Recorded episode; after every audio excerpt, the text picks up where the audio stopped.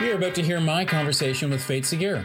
We talk all about the Canadian federal budget, including the Affordable Child Care Act that was in there, what the Canadian government is proposing to do on climate, and how will they pay for it with debt issuance. I hope you enjoy.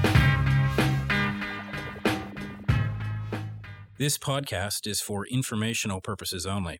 Information relating to investment approaches or individual investments should not be construed as advice or endorsement. Listeners should seek professional advice for their situation.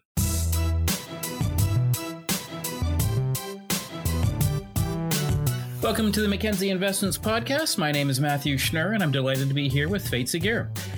Fate leads our sustainable investing efforts at Mackenzie. Fate, welcome back to the podcast. Hi, Matt. Thanks again for uh, having me. My pleasure. Uh, I've invited you back to really get your reaction uh, about the recent Canadian budget. Uh, what did you see in there from a sustainable investing point of view? Uh, what was exciting or disappointing, and just your general feedback on it? Yeah, thanks. Thanks for uh, that, Matt. So, a couple of things. I know I I uh, I talk a lot about stakeholder capitalism and and uh, uh stakeholder capitalism versus uh, shareholder primacy, and and I think this budget had um, that written all over it. This kind of uh, shift that we're seeing to a multi stakeholder model and and just you know in in particular the role that governments play within this multi-stakeholder model which is really to generate pro- the greatest amount of prosperity for the greatest number of people right? So at the and at the center of that model is like your people and planet. So i think there was a little bit of of um, you know um, focus on you know a, a, number of stakeholders. And and maybe just you know you know, focus maybe a bit on the on the social aspect within that model and just the, the, number of jobs that were lost when we came into like a bit of the backdrop. Number of jobs sure. that were lost coming into the pandemic right? We had by april 3 million jobs lost um, and then you had about two and a half million um, uh, uh, folks whose whose hours were dramatically reduced. Um, and then so when we think about who were the people that were mostly impacted by this, you had, you know, uh, minorities, uh, visible minorities, uh, newer immigrants into Canada, kind of, you know, individuals that fall within that essential workers um, segment. Uh, and the indigenous were greatly impacted, and women. Uh, out of all those kind of you know um, at-risk groups, that's women were mostly impacted. I think specifically within the female segment, um, women uh, that are single mothers really uh, took the brunt of, of the hit within the broader segment. So that's like from a social perspective, I think that kind of was was a catalyst for some of the things we saw in the budget. And then I'll touch on um, the the planet side of this stakeholder model. Um, and, and climate change and the climate crisis, we, you know, last year our emissions went down uh, because we all stopped, got off the roads, we stopped traveling um, we saw a 6% drop in, in emissions. Um, that's maybe a couple billion uh, tons of, of CO2, but it's still was the tied 2020 was tied for the hottest year on record tied with 2016. So that kind of from a climate perspective showed, oh my gosh, we've got a lot of work to do. This is a long journey and we need to start now. So I see those two kind of, you know, called out in, in the budget. There's a lot of great stuff in on the social aspect. You know, I, I know what we're going to touch on and I, would love to talk about the, um, uh, child care uh, bill that's that's going to get pushed. There's a number of things to fight systemic racism, a focus on Indigenous communities and reconciliation. So all good stuff. Um, on the climate side as well, there's uh, quite a number of um, kind of the green recovery um, um type uh, items. I would say relative to what we're seeing out of the U.S. and what we're seeing out of Europe, it's probably not as aggressive right? Um, I think in total, the, the budget had just a number. There's no like real one answer to climate change. So there were a number of smaller things that were in the budget. I'd say in totality, there were about 17 billion um, in, in total, but not as aggressive as what we're seeing now come out with the, the Biden plan and what's coming out of Europe. Um, so definitely more that could be done there, but, but nevertheless, still kind of, you know, put, putting the uh, actions in, in uh, motion.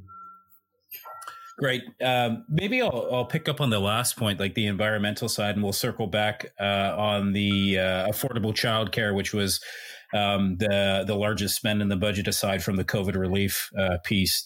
Um, but before we get to that, just on the on the climate side, you referenced the 17 billion uh, as a whole and that paling in comparison to to US and, and, Europe. I'm curious what you think the impact will be on the overall economy. I mean, clearly Canada is a nation that has um, a large oil and gas sec- sector, um, transitioning those jobs, uh, which are good paying, which uh, are vital to, to certain provinces, uh, to, to green jobs is a priority for the administration. I'd say. Uh, do you think that they've uh, allocated enough there? Do you think that you know the spillover from the Biden package will help us on that on that front? Uh, what, what's your overall feel for that? Yeah, I, I think so. The the when this budget came out, we were still targeting a 35 sorry 30 percent reduction over um, um, over um, 20 uh, sorry over 2005 emissions right? So 2005 were actually quite very much similar to 2019 about 730 um, uh, million tons of, of co2 being emitted. Um, i think you know a couple of days after the budget came out um, there was the biden held his climate summit and, right. and, our government went and said, okay, now we're going to aim to get up to 45% reduction in emissions. So I think, you know, the, the math now doesn't work with this, this new, um, what I would call a stretch goal. Um, so I think we, we, they will have to go back to the drawing board and figure out how they're going to get the extra 10 or 15% that we, we are now striving for. Um, you know, I, I think in, terms of where the money's being spent, obviously uh, quite a bit, which, which is always good because it attracts investment.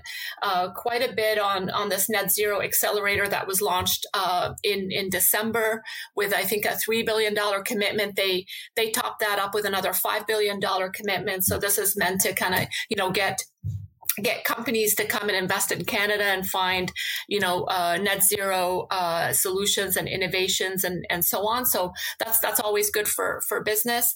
Um, the other one that I, I found interesting is is uh, the the um, so we have not at a federal government issued a green bond. Um, so the government said, you know, we're, we're going to issue a green bond this year, and and they've committed to a, a five billion dollar issuance. Now, before they do that, they kind of have to get their taxonomy right and, and really, you know, determine where where best to, to spend that. So so that's a good thing. That should also help to attract uh, attract investment. There's a, you know there's a number of, of smaller things, um, you know, that that are meant to you know invest in uh, specific clean tech projects. Uh, we hear a lot about carbon capture and, and uh, storage and, and usage.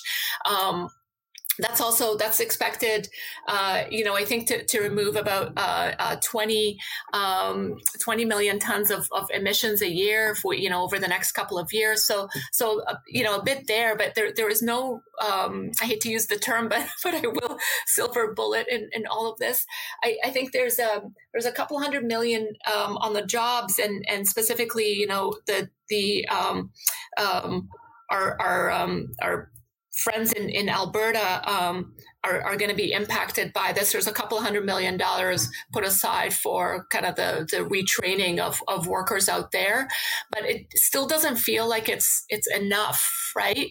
Um, I'd mm. say that the most significant um, this most significant spend, Matt, which is not part of the 17 billion, is is the 15 billion dollar infrastructure um, bill that that the you know government I think uh, you know spoke to back in February before the budget, and that's really meant to help you know update uh, uh, transit transit lines, um, you know implement more you know EV charging stations and help with that kind of broader the broader uh, infrastructure.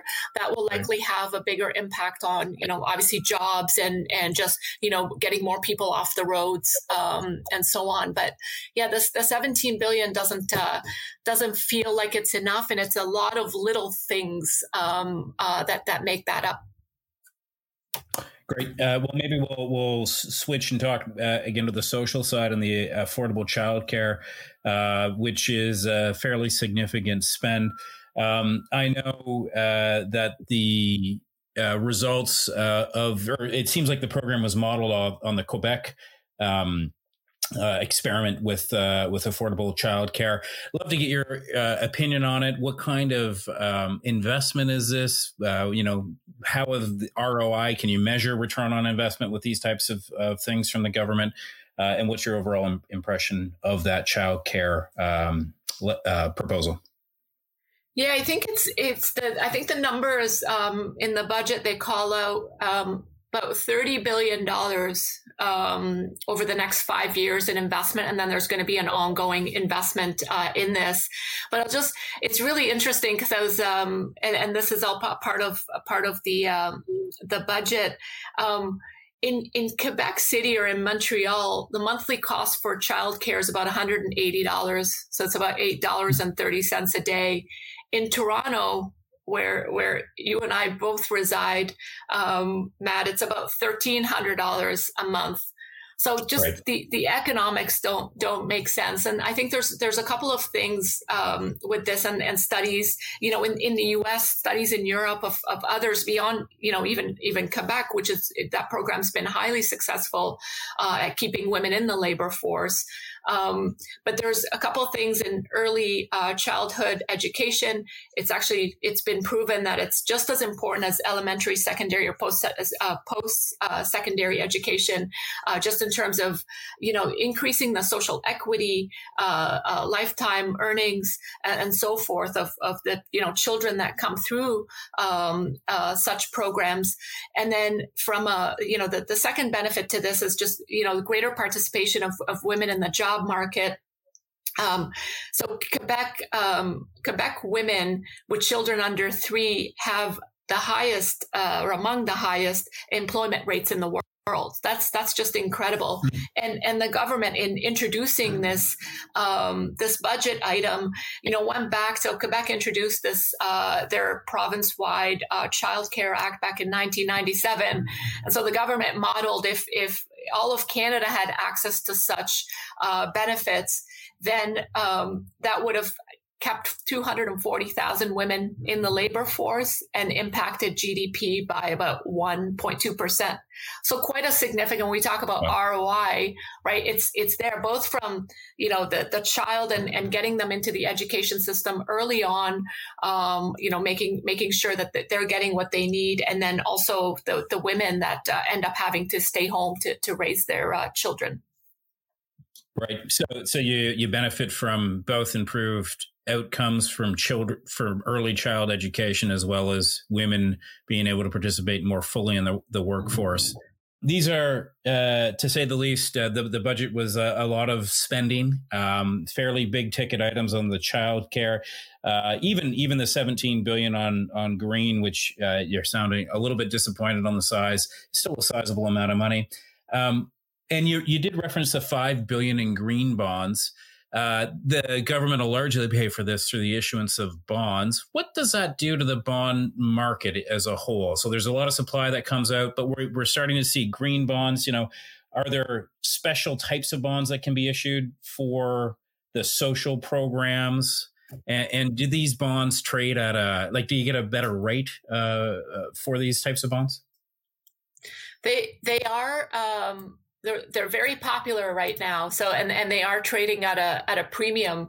So we we have you know we call them um, the the broader. Uh, um, issuance of these bonds as ESG labeled bonds, and there's there's a number of of types that um, that get issued. You have your, you know, your green, which is the which is what the Canadian government's looking at now.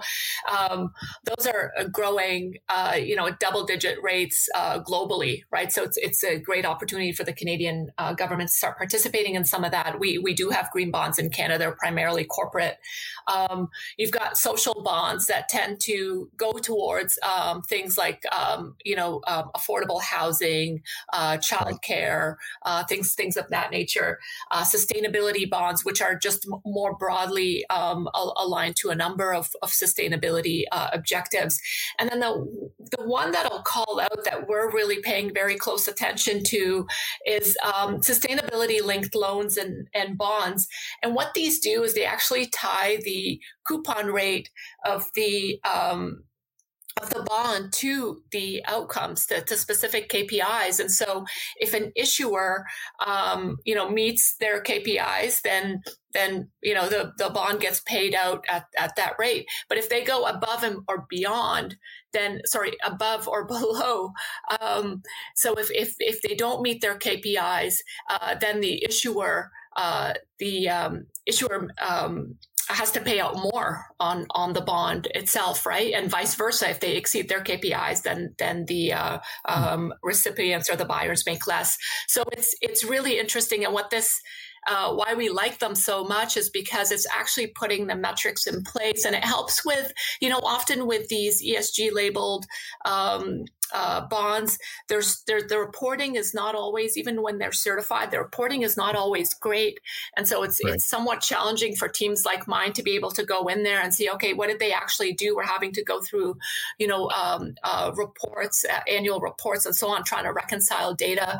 Um, with sustainability linked um, uh, bonds, it's it's much more clear, and and the issuer has to report on an ongoing basis. So we we we like those types of bonds. It makes our jobs a little bit easier, and and uh, you know avoids any um, uh, potential greenwashing that that may exist uh, in the space. Um, but just even you know, Matt, in and and you know, I don't have specific numbers on on Canada. Uh, they tend to be get uh, get uh, grouped with, with the US, but uh, Q1 issuances um, in ESG labeled debt um, was uh, is already half of what we saw in all of 2020. Um, you know, and, and so and and you know, there's there's a premium there. There's there's a lot of demand, and I don't think issuers are able to keep up with uh, in in terms of supply. So uh, really. Uh, um, really, really great space to, to get into. And, and, you know, we, um, we've launched now this year, um, we, we launched a sustainable bond, uh, that, that has a couple of, um, and if I may just touch on, on a, on a product, uh, we, to, to help clients get the premium, um, we, we coupled best in class issuers, uh, so maybe more traditional um, uh, bonds with uh, ESG labeled debt in order to really get the right risk return profile. We, we like that. Um, and hopefully, you know, in, in the future, we'll start to move more towards ESG labeled debt. But today we have, we have to kind of combine the two to get the right um, return profile. And then uh, we've, we've launched a uh, green bond sleeve as part of a, a Greenchip balanced fund that, that we launched um, a couple of months ago. So that as well as, you know, helping investors uh, in the Canadian market get exposure to uh, to the green bond market. That's great, uh, and uh, I suppose that that uh, that team will have more options uh, going forward as the government starts to issue more of these things. So that's great, Fate. any any final words on the on the budget? Um, anything that that you'd like to leave the listeners with?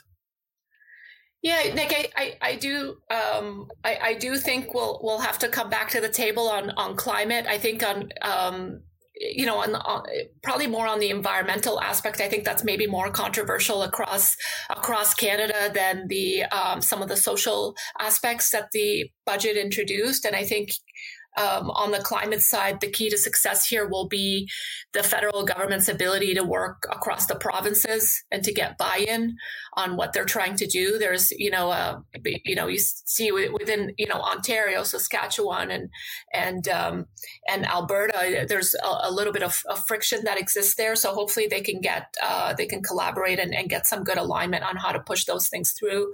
Um, I do think they'll come back now with this uh, with the kind of updated ambition of uh, you know up to 40 45 percent uh, reduction in in CO2. We're going to have to you know put more spend uh, and find uh, a few more ways for us to reduce our footprint.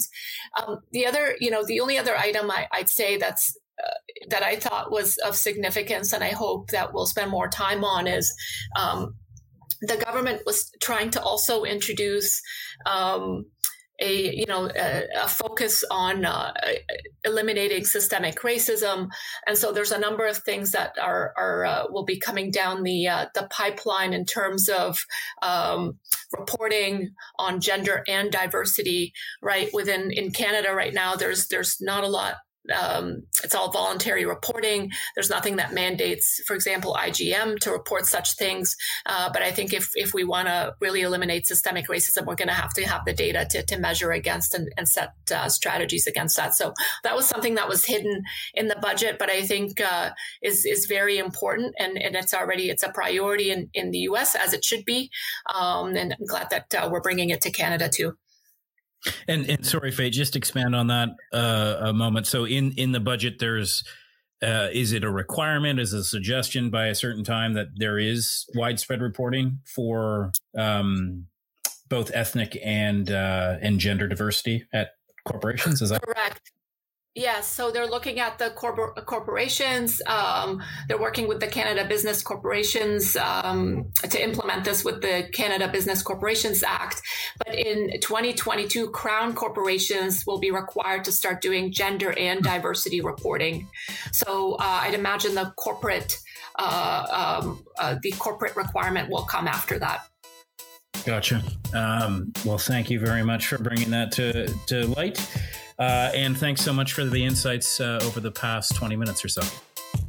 Yeah, thank you, Matt. Uh, my pleasure. The content of this podcast, including facts, views, opinions, and recommendations, is not to be used or construed as investment advice and is not an offer or an invitation to buy or sell any security.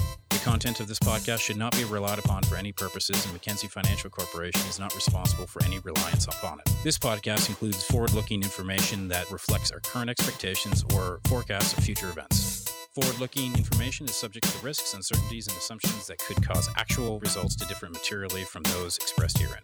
Our views are subject to change based on market conditions. Commissions, trailing commissions, management fees, and expenses may be associated with mutual fund investments. Please read the fund facts and prospectus before investing. The indicated rates of returns are historical annual compounded total returns, including changes to unit values and reinvestment of all dividends or distributions, and does not take into account sales, redemptions, distribution, or optional charges or income taxes payable by any security holder that would have reduced returns.